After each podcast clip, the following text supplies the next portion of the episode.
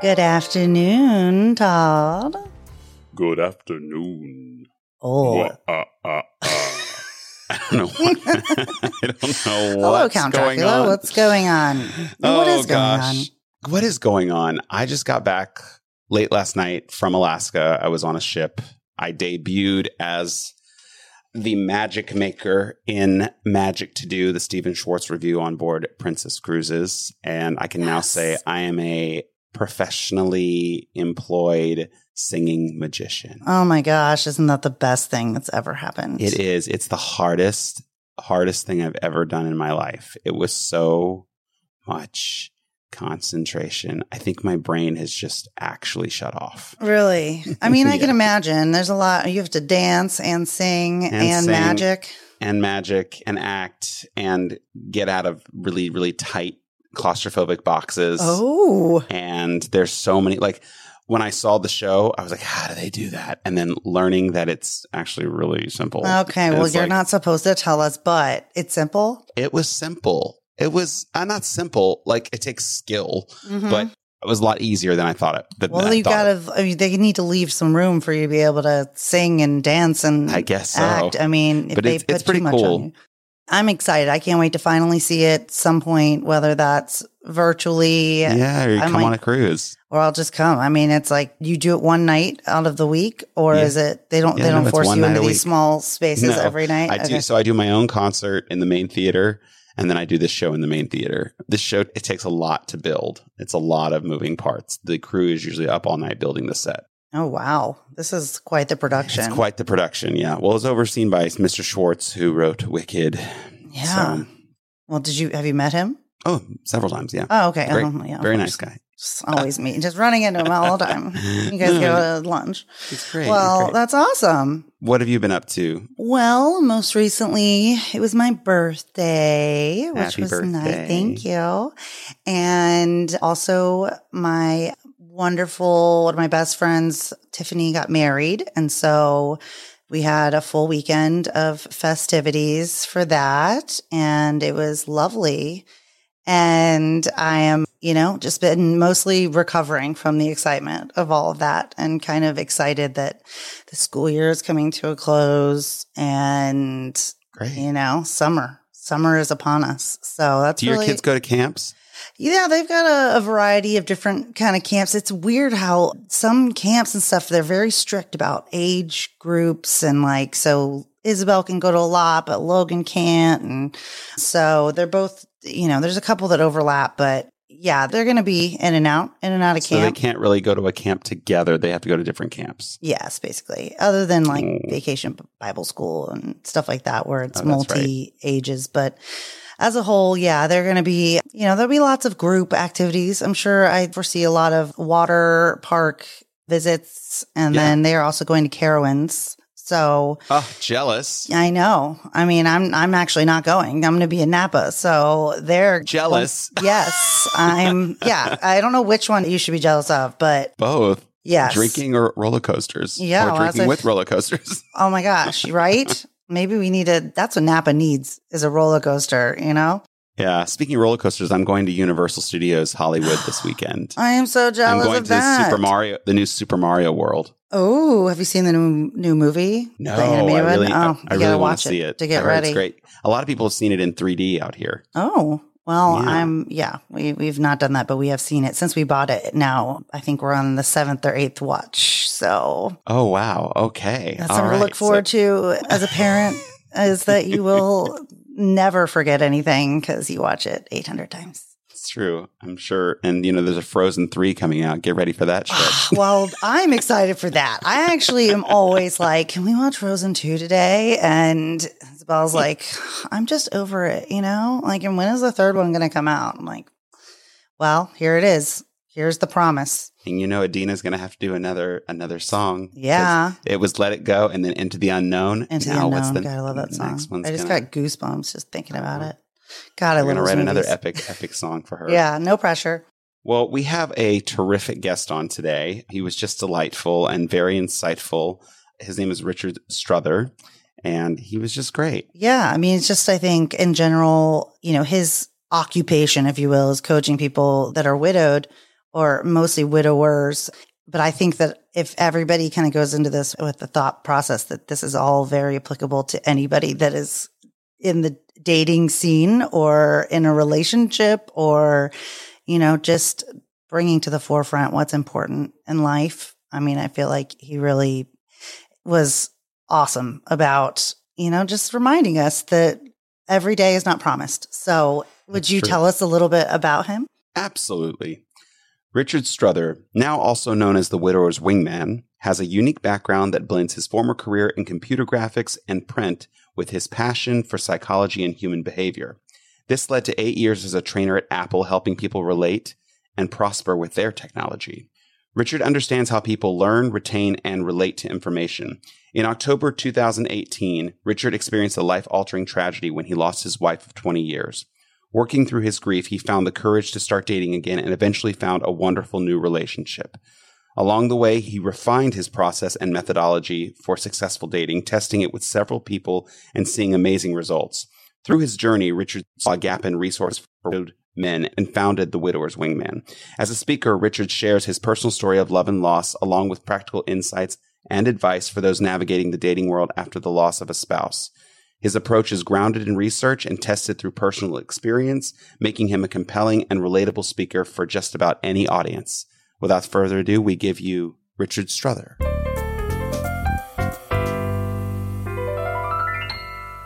All right. Well, good afternoon, Richard. Good afternoon. Hey, Welcome hey, hey. to the show. Thank you so much for having me. We are delighted. How are you doing this lovely afternoon in Canada, correct? I am in Canada, yes. What part of Canada? I'm in Montreal, Quebec, Canada, so more towards the east. You know, oh, great lovely city. area. Yeah. Oh, yeah. Are you bilingual? I am, actually. All right. Well, Richard, before we get into the nitty gritty, could you give us a little background about yourself, kind of where you're from, and generally what brought you to where you are today? All right. So I was born and raised here in Montreal. And I started my careers in graphics, actually. I wanted to do like special effects and that because I was always about how people kind of perceive. And I got into graphics. Graphics were easy. I was a graphic technician. Anything a graphic designer could do, I could do through production. And then I got into much more about how people see the information or how we can make it more efficient, how people learn, how people are motivated. And then it became relationship with information, relationship with technology, became a trainer for Apple for eight years. And after that, I coached a little bit for healthy and effective use of technology. And now I'm now I'm helping people find their love, which is actually the same skill set, but the technology helps. I'm yeah. sure. I'm sure. uh, sorry, awesome. that was the kind of rundown, but no, that's great. great. Yeah. Yeah, that's great. Well, we're here today to mostly discuss your experience of unfortunately losing your wife, dating again, and the creation of the widower's wingman. But before we get into that, can you tell us a little bit about how you met your wife and what your life together was like before her passing? And what was she like? Oh, so let's start off with she was a force of nature. She was amazing we had several overlaps in our circle of friends. Like we had several circles of friends that overlapped. And it was really, really neat, but we never met each other. And for several years, our friends overlapped. And then one day I was invited to this Yule party. And she wasn't invited, but one of our friends, one of our mutual friends, decided that they wanted to bring her. So they did. And we saw each other at the party. And the first thought to go through both of our heads, this was confirmed afterwards by several parties because we told other people about our experience. But the first thing in, that occurred to both of us was, "It's you." It wasn't, "Oh, she's cute." Oh, you know, he he looks like a nice guy. No, no, it was, "Oh, it's you." After that party, we didn't see each other for about a month and a half because I had to go traveling. And then I came back and I saw her. She was studying photography at the largest CEGEP here, and or CEGEP is college basically she was studying photography and I ran into her again and I said, Are you hungry? Let's go out for some, you know, let's go out and grab something for lunch. And we did. And that was the first date. By May of that year, it was about early February. May, we decided it was serious and we were going steady, as it were. And after that, we moved in together not too long after that because her parents lived on the other side of town, like ah. way out, you know, mm-hmm. the other side of town. And she would have to travel like an hour and a half to two hours to school, you know. And it was just like, I live down the street. just move in with me. It'll make things easier. So we did. And we got along really, really well. We had a lot of fun. We were two kids kind of figuring it out. And we didn't get married until 10 years in. Mm. We always planned to, we always wanted to, but it never really worked.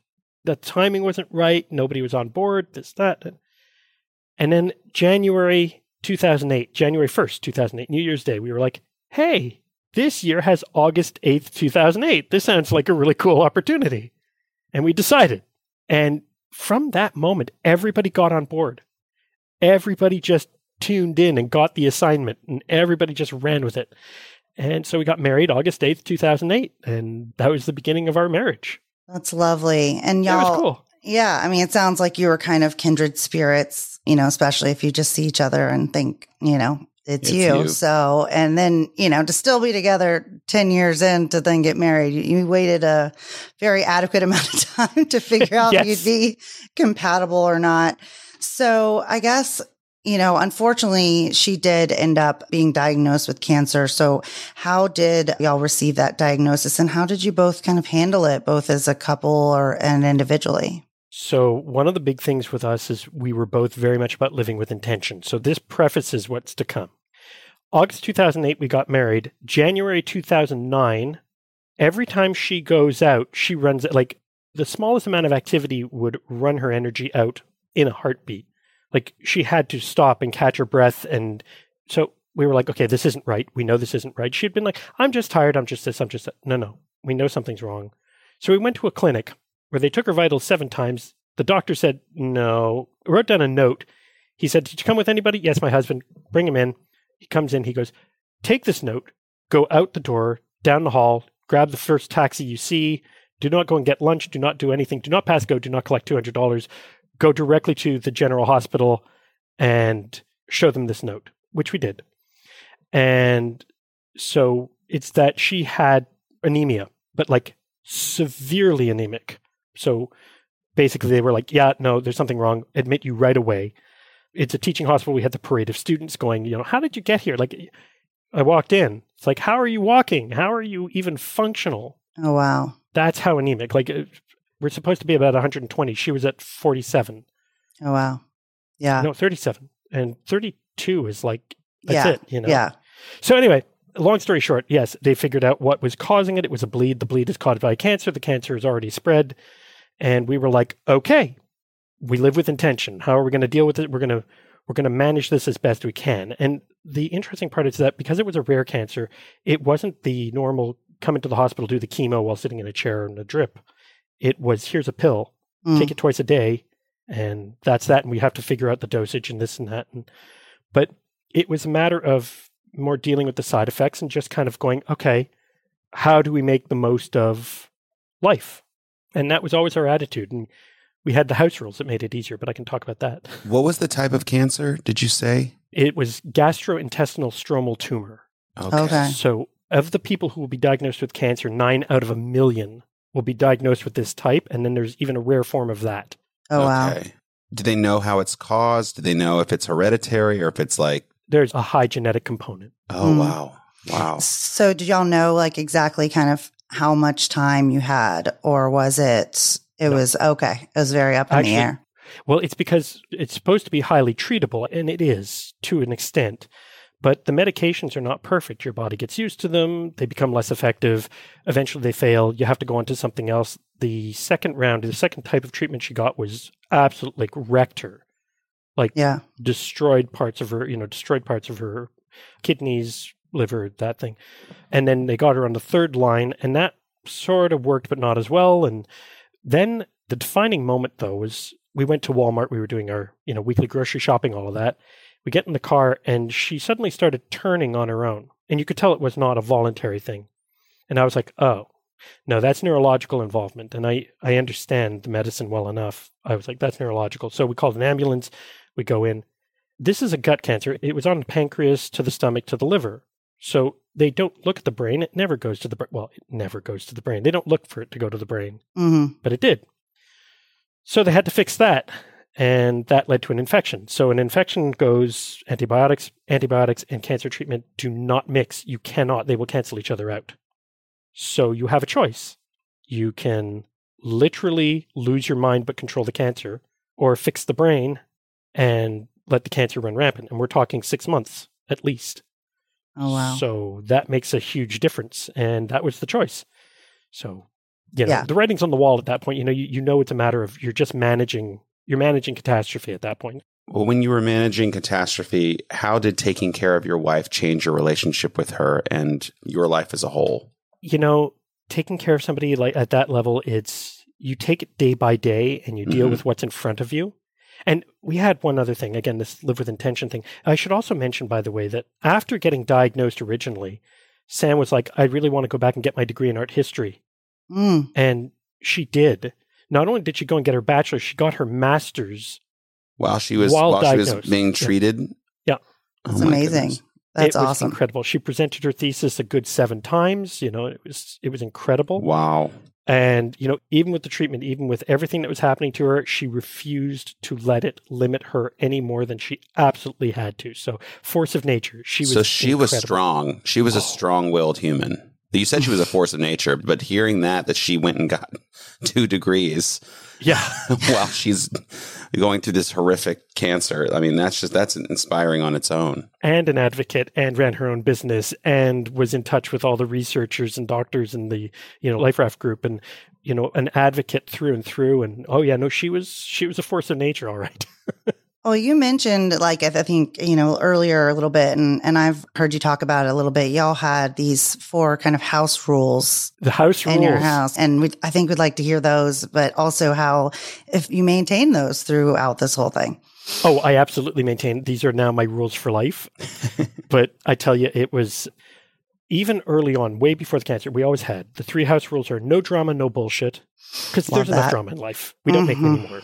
Many more. Wait a minute, you got to expand on that. No bull. What is that? You- what for the listeners out there? What is no drama, no bullshit? Because everybody defines bullshit very different ways. Trust. Fair enough. Fair enough. Life throws enough drama at us. Uh-huh. Don't make more. Mm, Amen. Yeah. Like Amen. the no bullshit goes to the second one, which is say what you mean and mean what you say. Mm, love And- that. Sam was super about integrity. I mean, even if it would hurt her, she would fulfill a promise. Like she would not make promises lightly.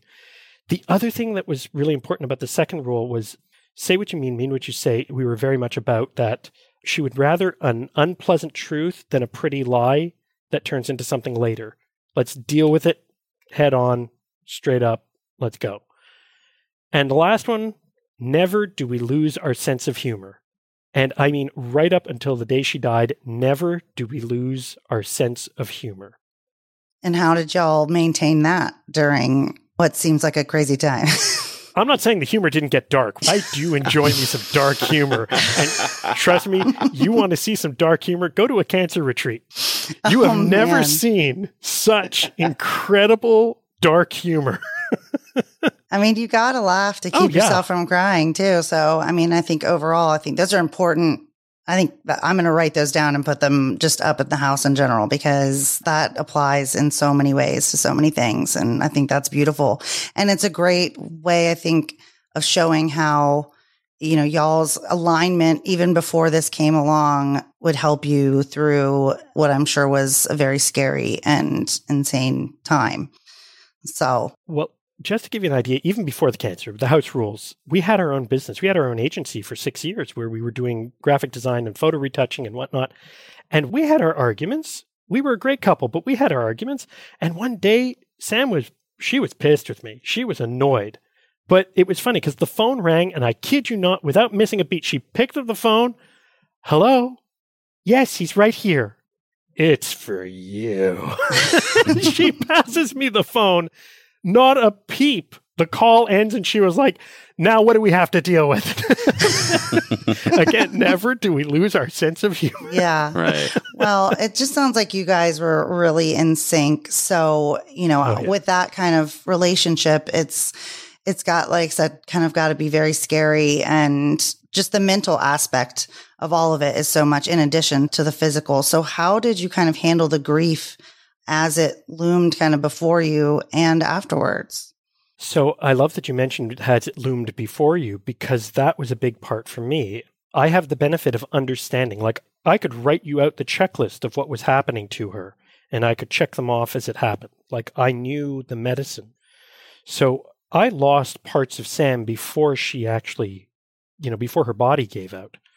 So the fact is, is I had to reimagine a life. I had to kind of go to the concept of, I really had to stick with the concept of take care of yourself because even before, when we didn't know when the next ER visit was, when we didn't know when the next four day hospital stay was, when we when she entered palliative care, like if I'm not at peak, I'm not there for her properly.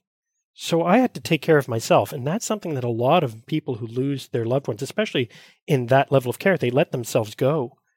And it becomes a pattern, it becomes a habit. And then they don't pick it up after they go. They in often cases they get worse. Right. They can't see through the grief that's happening in the moment. Right. They can't see through it. But it sounds like you knew that it was happening to you. I did. Yeah. The other catch that I had that a lot of people may have trouble with is I had a strong sense of identity outside of the relationship. Mm. I knew who I was and I had purpose. My purpose, don't get me wrong, my purpose was to care for her and be there for her, but that wasn't my only purpose.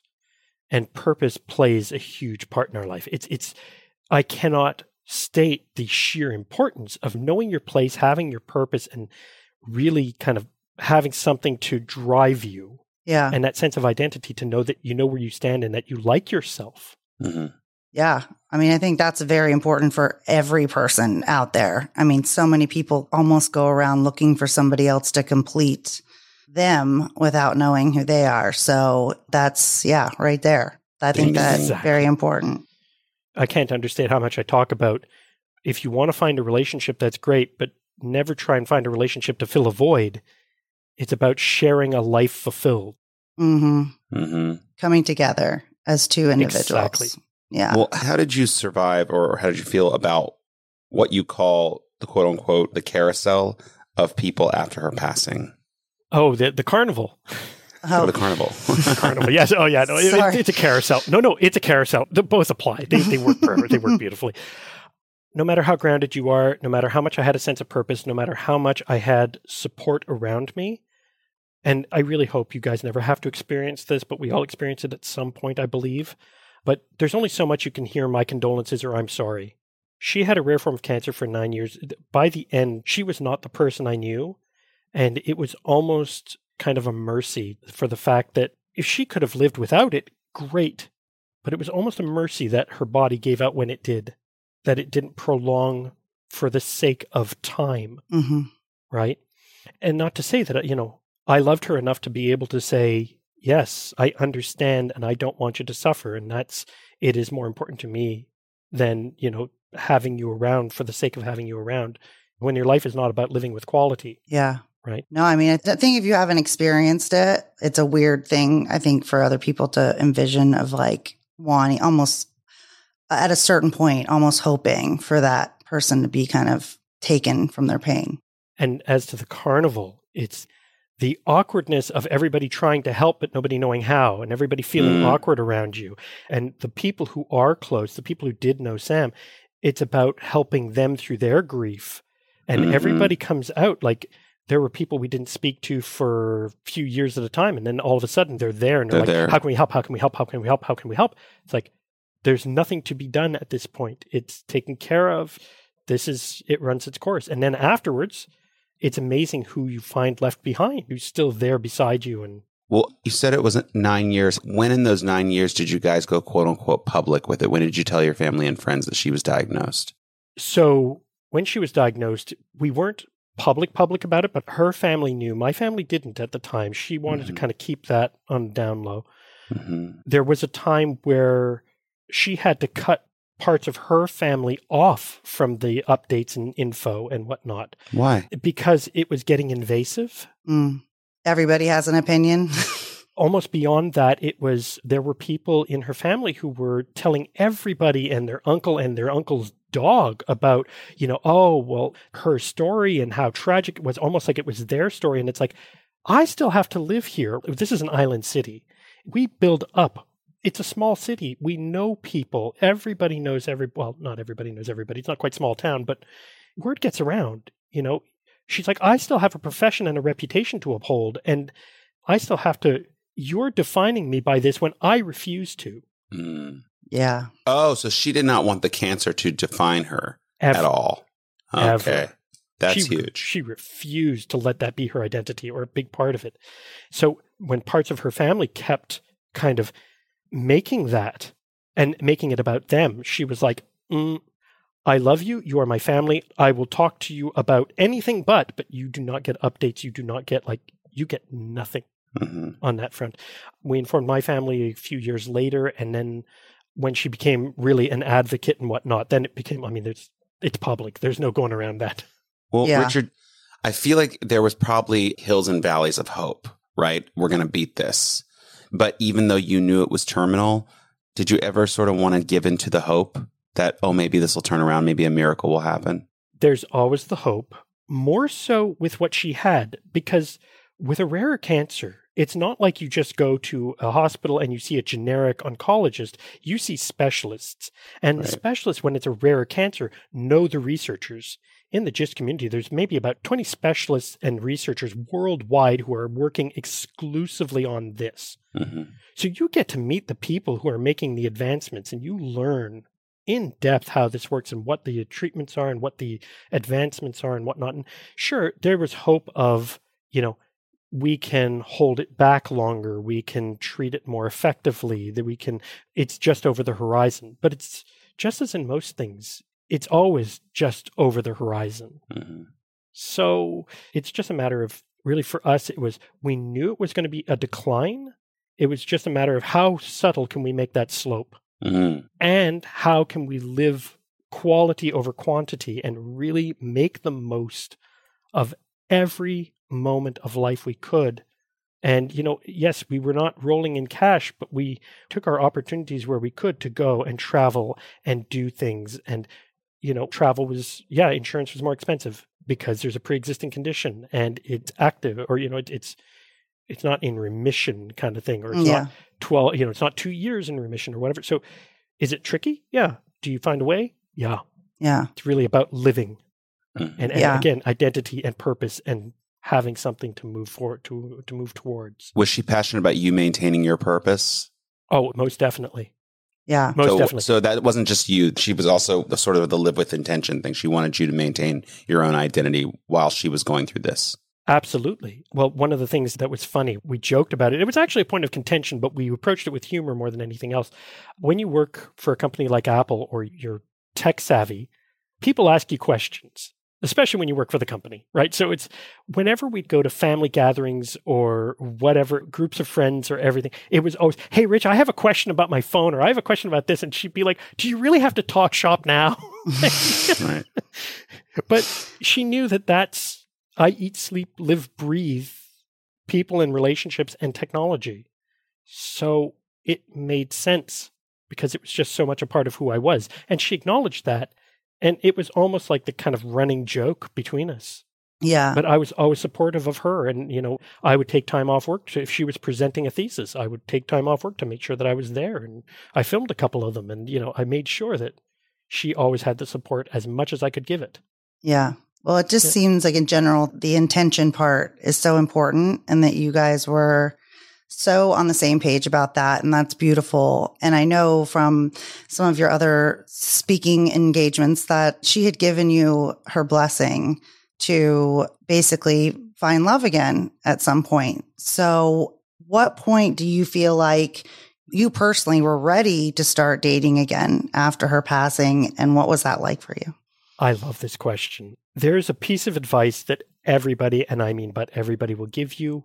You lose somebody close, don't make any major decisions for one year. hmm And let's be honest, they're absolutely right. Because if you start trying to change everything, you wind up out of the frying pan into the fire and there's no getting back. Right? You sell the house, you, okay, I'm going to move over here. And then you find yourself alone and, you know, isolated. And that's, there's no winning there. So I did. I said, okay, I'm going to devote to this. I'm going to take the year. And I did. So I took a year and then I was like, okay, let me start looking. It was a year after, let me start looking. And I looked and I, I found some people and look, I'm in an amazing relationship now, but I even say so, you know, on the website. It's like, it's not like it was a social media kind of, you know, a, a beautiful narrative like you'd see on social media or a Disney movie. There were bumpy parts. I made Mhm. mistakes. I learned this stuff. Yeah. know? So yeah, but I, I did wait the year, and then I started looking, and I, I made some wonderful friends. I really did. I've met some incredible people.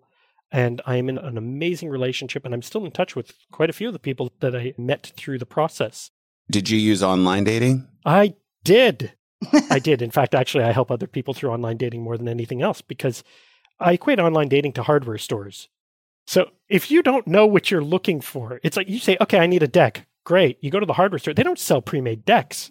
Mm, You'll find everything you need, but you have to understand what it is, what your purpose is, what's right for you, what type of house you have, like what's your foundation. You have to understand what you're looking for before you can just run out and go, great, let me make me a bio and, you know, find me somebody. It's like, no, you have to understand. It's about clarity of what you're looking for. What do you need? Measure twice, cut once. Well, great. Who's doing the measuring? Because I guarantee you the hardware store and, yeah. the dating sites certainly aren't. No, that's what I was going to ask is which ones did you use and which ones would you recommend now that you've been through the, The gamut, the gamut? rigmarole? Yeah. I will preface this by saying I get no plugs or I get no sponsorship by any of them. I had great success with Match. That one worked for me. I tried several actually because I was also curious about how the systems worked and the, the tech behind it and the Yeah. psychology and really kind of digging in and breaking the systems down. So there was that. But the truth is that what dating site you use depends on what you're looking for. And it really is to that point, yeah. you know Yeah. you're looking for something it's kind of like grocery stores really i mean you, you want something really organic or whatnot yeah sure whole foods is your place Mm, but you want to go down to the local price saver you know or, you know price chopper sure you're not going to find as much organic that's that's not their specialty but they'll ha- you'll find your tv dinners yeah. Cough, tender cough. Yeah. Yeah, no, I think. but go where your people are yes. Right. So, what kind of drew you? I guess I think this is kind of self evident, but what drew you to helping other widowers start dating, and how did the widowers wingman get started?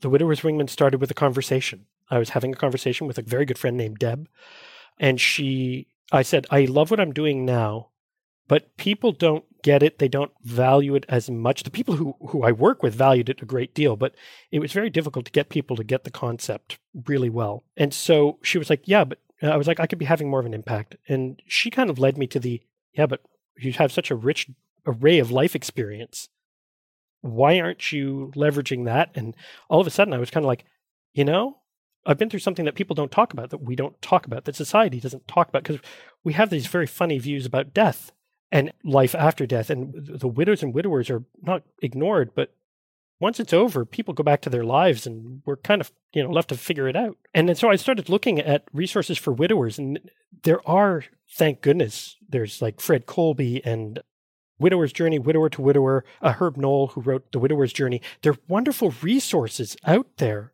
for widowed men, but they all kind of hit dating and they kind of skirt over it. Mm. Like, yeah, yeah, just get on a dating site and it'll be fine. No, no, no, no, no.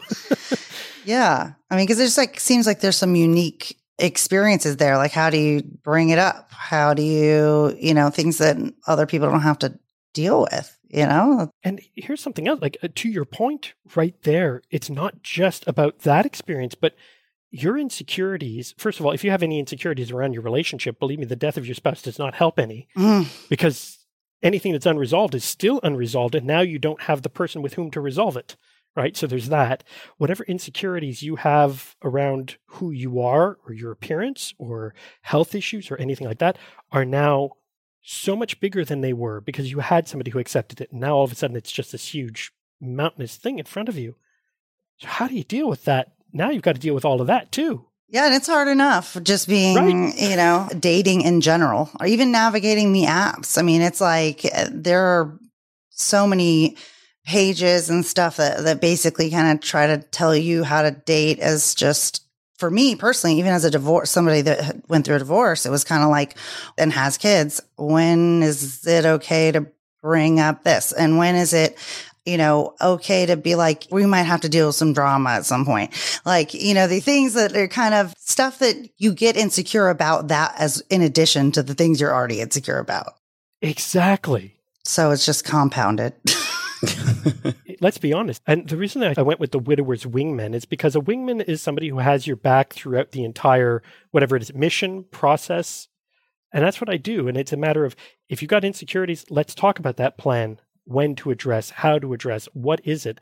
Is it as big for you as it is for them? And, you know, to address all of it, all of it from insecurity through clarity through the process and I mean, it's a niche for sure. I mean, it is a niche market. And did you find that there was like like high demand for that? There is demand, and the trick is that first of all, people are very skeptical. To be fair, and also too, widowed men tend to recede.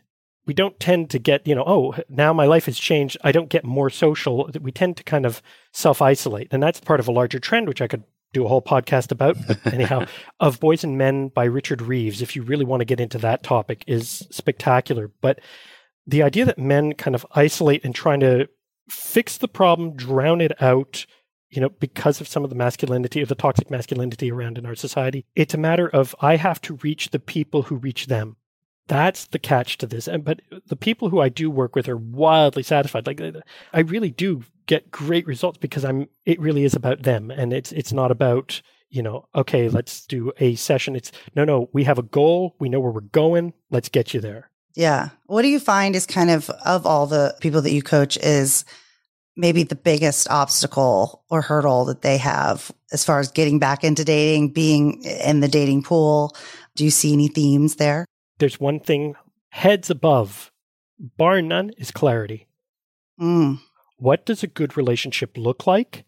And what characteristics, what traits, what do I not just want, but need?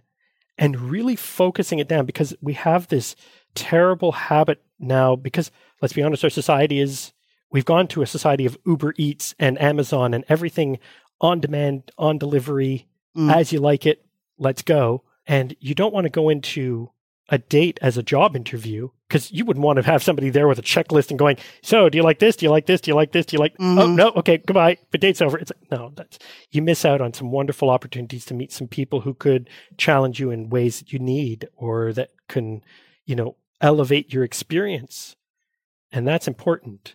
We do need that in our companionship and in that connection. So it's a matter of getting really clear on what are your deal breakers? Like, what is a deal breaker and what really is your deal breakers?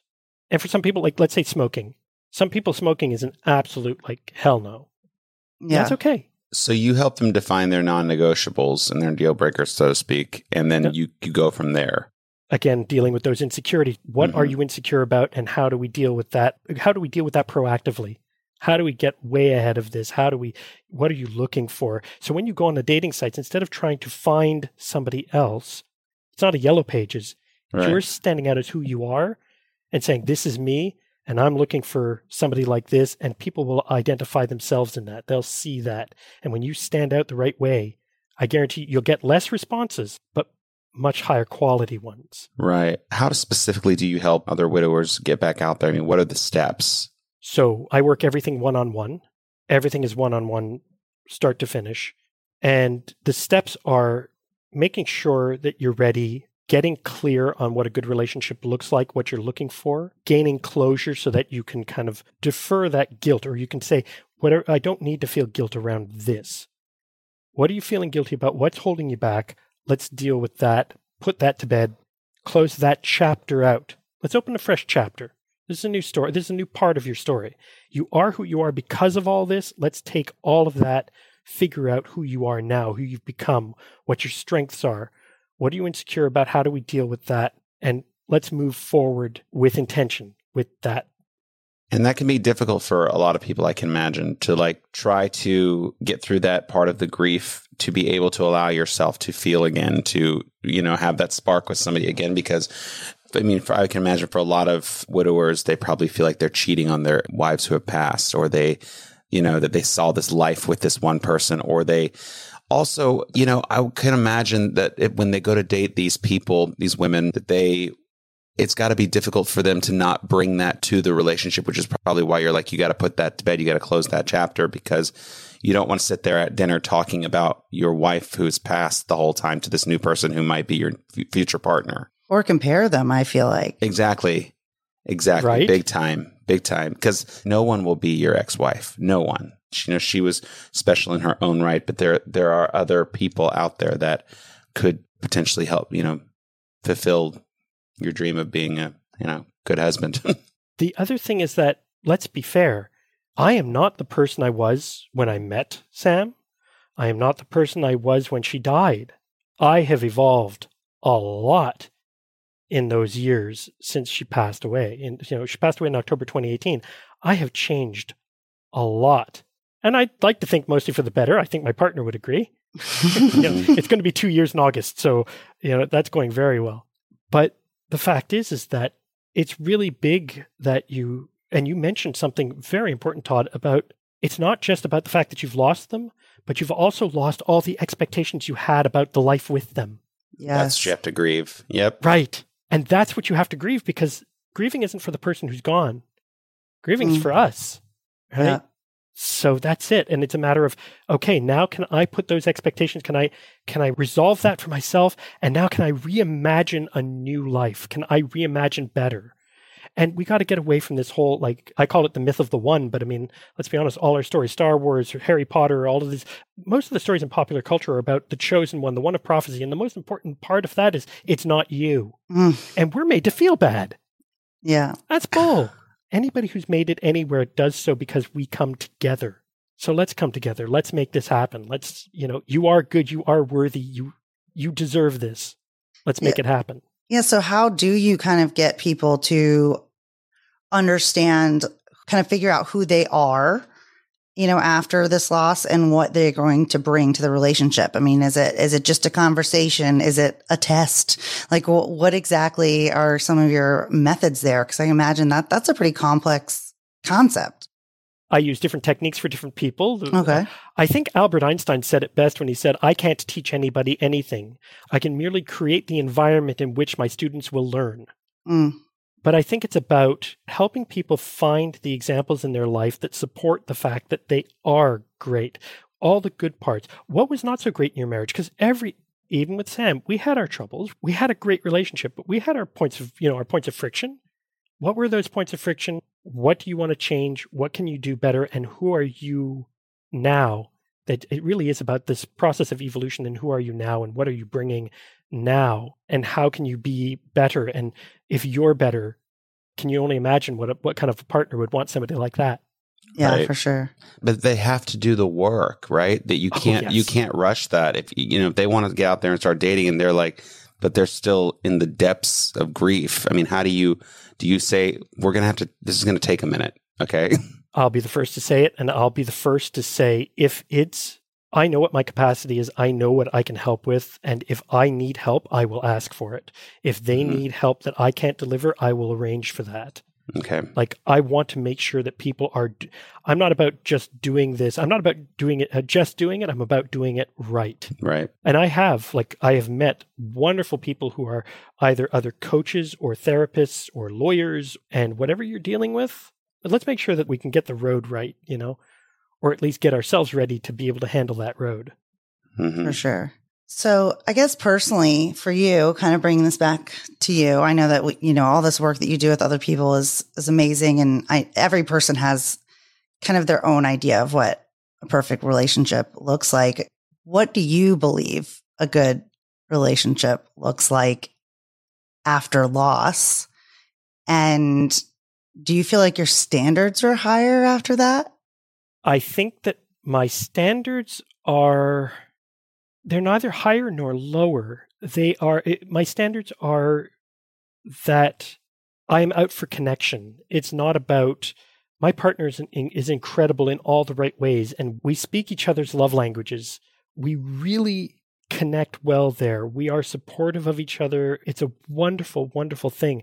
But I think ultimately the foundation for anything good comes to heard, respected, and valued. And yes, you can find love in that. But heard, respected, and valued are by far, I think, the most universal traits. And as long as both partners are heard, respected, and valued, or feel heard, respected, and valued, that it makes such an enormous difference. For sure. I think that's something that should everybody should take to heart as a whole because Heard, You know. respected, and valued. Yeah, yeah. And I, that's, I think we've kind of covered it, but the reason I ask about the higher standards is, is there is that tendency to kind of compare and you didn't have some kind of like cataclysmic breakup or something. You're not demonizing that person anymore. Your ex, you know, it's not your ex. It's still your wife that, that passed away. So, you know, it just, I was curious if it was, definitely. Cause I mean, I think there's lots of differences between just some people say divorcing its own loss, but there's so many differences between the two. And, you know, I'd say that as far as with divorce, you, you are kind of like, okay, now I know what I don't want. So I'd imagine be a little harder when you've got some shoes to fill and, and I guess part of it is getting over that idea. it's hugely important that you, you don't go in for the comparison either because again you are different. Here's something that's really interesting. I've mentioned this on other podcasts but it's it is true. My partner and i had we met six months earlier or a year earlier it wouldn't have been the right time. We wouldn't have fit. The circumstances were important too and it was the point she's at in her life and the point i'm at in my development in my life and her development in her life that really allowed us to have so much more synergy, so much more connection. And now we're walking, you know, she has her path, I have my path, but we walk together, right? And she's wildly supportive of me and I'm wildly supportive of her. And it's that makes everything so much easier and, and just wonderful to live. It, it really adds to life. Well, Richard, can you expand on that a little bit? Because, like, what is it like to be in a new relationship post loss? And do you ever worry about experiencing loss again? Like, do you get, I'm sure there's a part of you that's like, well, I found this. I don't want this taken away as well. I think you bring up a fantastic point. I wouldn't want it taken away. But the other thing that I know from the experience that I have had is whether I want it to be taken away or not, things are going to happen. Life in the universe kind of throws things at us, and there's no getting around it. And I, I was having a great conversation with my mom because we do have a wonderful relationship. And I was saying at one point, I was like, you know, people get frustrated in traffic or on the bus, and you can see them getting nerved up. No matter how much you get nerved up and angry and, and upset, it's not going to change the traffic patterns. It's not going to make the bus go any faster. It's, it won't change anything aside from changing you.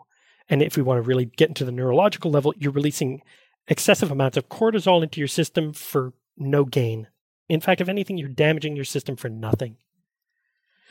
And the fact is, is that this is part of living with intention. It's a matter of I will plan for the future, but I will live the most out of this day that I can we all hear carpe diem and it's almost a cliche, but for goodness sake, say it more often, embrace it. Medieval monks used to greet each other with the phrase memento mori. It basically means remember your death. You have limited amount of time. You can actually go online and buy memento mori calendars now, where every day or every week you mark off a week of your life, and that's less life that you potentially have to live. It gets you real clear on, hey, what's important and how do we get to what's important. So in the same conversation with my mom, I said, look, I could spend all my time, you know, slaving at this business and just, you know, I'll get together with her later. I'll get together with friends later. You know, Gary Vaynerchuk, hustle, hustle, hustle, you know, up at five, down at 10, you know, go, go, go, go, go, go, go, you know, no, stay up till 2 a.m. Go, go. I could do that and miss out on the wonderful experiences with my partner, my family, my friends. Am I serious about the business? Absolutely. But am I going to break myself? Am I going to miss out on those critical moments where I don't know how much time I have left with anyone? No. Yeah. No, I know my priorities. Well, that's, I think, just a great point all around. I think every person should to take heart. I'm going to look up that calendar because I don't know if it, it I'm hoping it will spark, you know, good things and not just fear and anxiety because I tend to go that way. I've got an exercise for you, actually. Okay. All right. What is it? It's crazy, but it, I'm I ready. swear it's amazing. I want you to take one week and work this out, but you write the eulogy you would like to have said about you. Wow. You write the story from the end. And by doing that, you're future pacing yourself. You're saying, this is what I want. And it becomes very clear what's important because the eulogy can't be that long, right? What's so important that it would be the eulogy you want to have and work backwards? How do I get to there? I love that.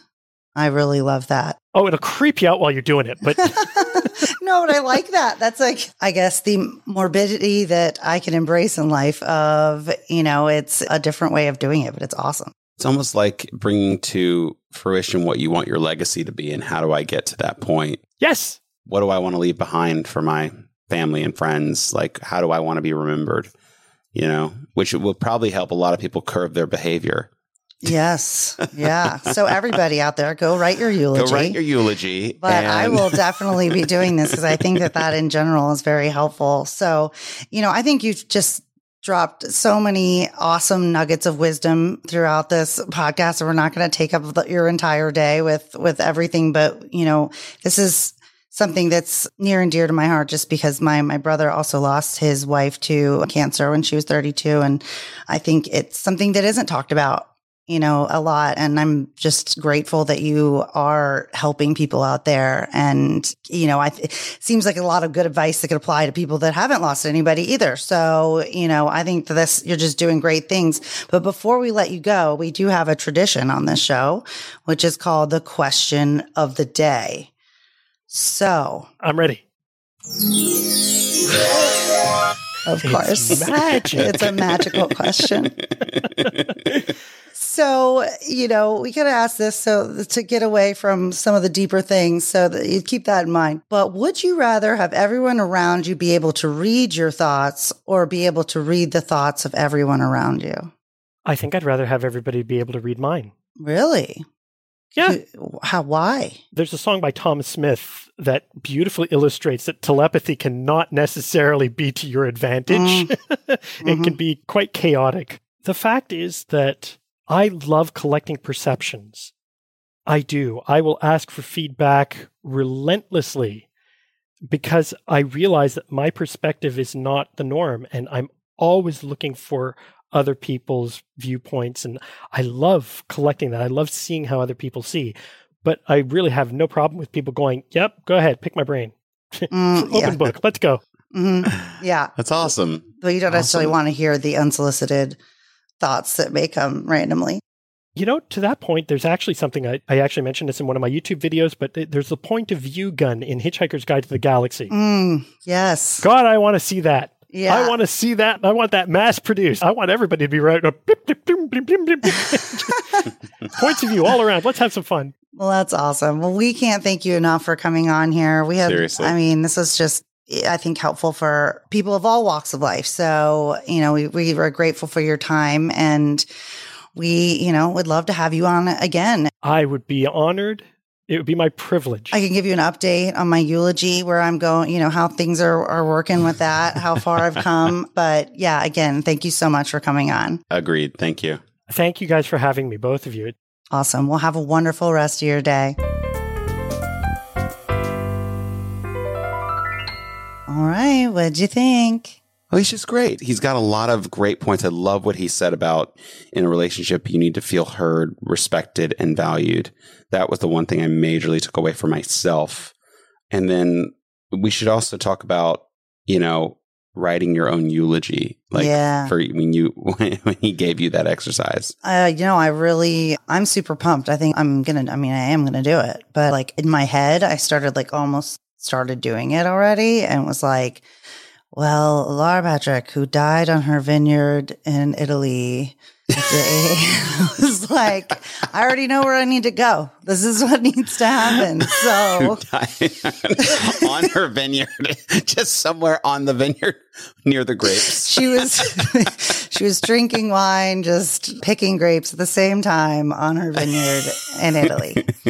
But also remembered for her, you know, fond podcast episodes that everybody treasures and values and has won a Grammy. So, yeah, there are a lot of things I still want to accomplish. But I just, I think he's great. I think that overall, it is something that people don't really talk about. And No, and it's such a niche thing, you know, to be a widower's wingman, you know, like you never think about that, but they I can imagine there's there's so many men out there and women who lose their partner and they just it's hard to deal with that and then to get back out there and It's I love that you brought up the in general. fact Yeah, I love that you brought up the comparison thing and he, and he was like, "Well, you can't do that. You can't compare." Yeah. The partner who you still you're still in love with that partner. That love doesn't leave you. Yeah. But you have to close that chapter and make room for a new energy in your life. Yeah. Cause I mean, at like that point, like I kind of brought up, it's not like you can demonize your ex and be Right. like, you know, this is,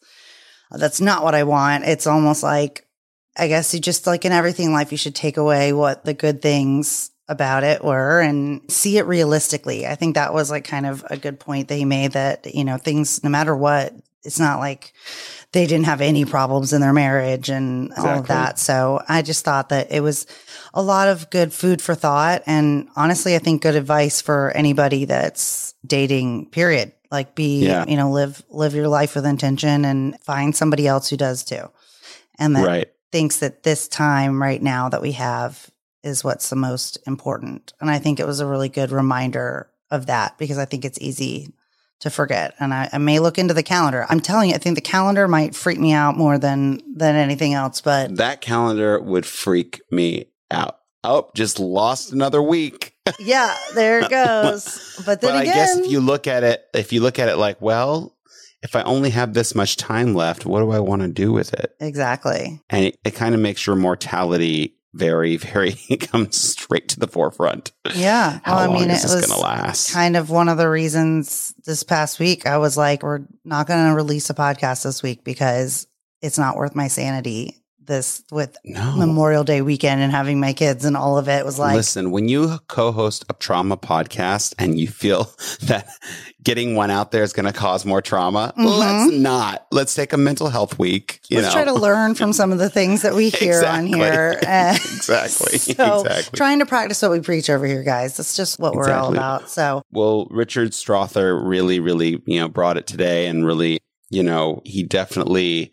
It's a very unique niche field that he's in now, but I'm glad that he is at least, you know, sparking conversation about when you lose your wife Yeah. or you lose your husband, you know, you need, but I think he's targeted more men that have lost their partner, their, their wife. and I was thinking about this. I was like, why wouldn't he do both? But I think that women in general are more open to talking about this kind of thing. So I bet you there's more. Well, he remember he, he touched very quickly on the fact that he's, you know, kind of trying to fight toxic masculinity, and that he's trying to pull that away from the guys that he works with. You know, you, Yeah. you are you're able to talk about it. You know, you're in pain. It's okay Yeah. to talk about it. But I think probably women are a little bit more inclined to like go into therapy after that. And For sure. and so they have that. Because I've said this many times on this podcast, women are smarter than men. Yeah, it it's, just it's is what it is. unfortunate truth, guys. It's Sorry. Just, it's It but, just is you what it is. The more wisdom we spread, we are closing the gap. You know. So, Todd, would you rather have everyone around you be able to read your thoughts, or be able to read the thoughts of everyone around you? I want to read everyone else's thoughts. I don't want anybody knowing what, what's going on in my brain. I feel the same. I'm just like, I was shocked when he said that, but I I, know. you know, I, I understand his reasoning.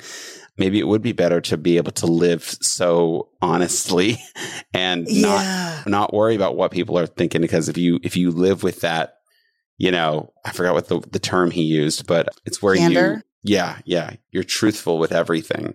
yeah, and not that I'm not truthful, but just like sometimes the truth hurts.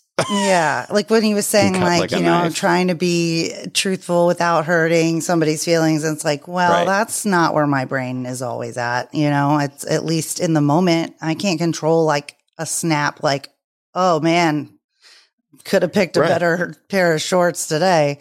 I don't know. There's a lot worse thoughts, but that one seemed like the only one I wanted to share at this moment. And this is why I would want my, my mind is mine exactly. and it's the only place that I can escape to. So It would also help me navigate humans in general. that's like true. If, if you can hear someone, if I'm walking up and they're like, "Oh, this bitch," you yeah, know, yeah, that's what I'm to- I afraid can of. be though. like, and, and I'm turning the corner. Well, I think it's it's yes, it would be hurtful at the beginning, but then when you realize, oh, I can, I can weed weed out the Yeah. crap around, you know. I guess you get used to it. You'd be like, okay, all those people, you know, everybody thinks weirdly or whatever, or has those snap Yeah. judgments and then they get over it, whatever. But yeah, I think it would, if given the choice, most certainly would rather hear everybody else's crazy thoughts than them I agree. mine.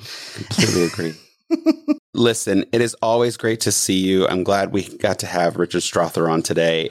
And I hope you're going to have the most fabulous week. We've got more podcasts coming up Oh, this week. we do. We do. This is a busy week. So it's Mhm. exciting. And as usual, I love seeing you as well. And I think I'll see you tomorrow. So I will. it's perfect. All right. All right, honey. Bye. Bye.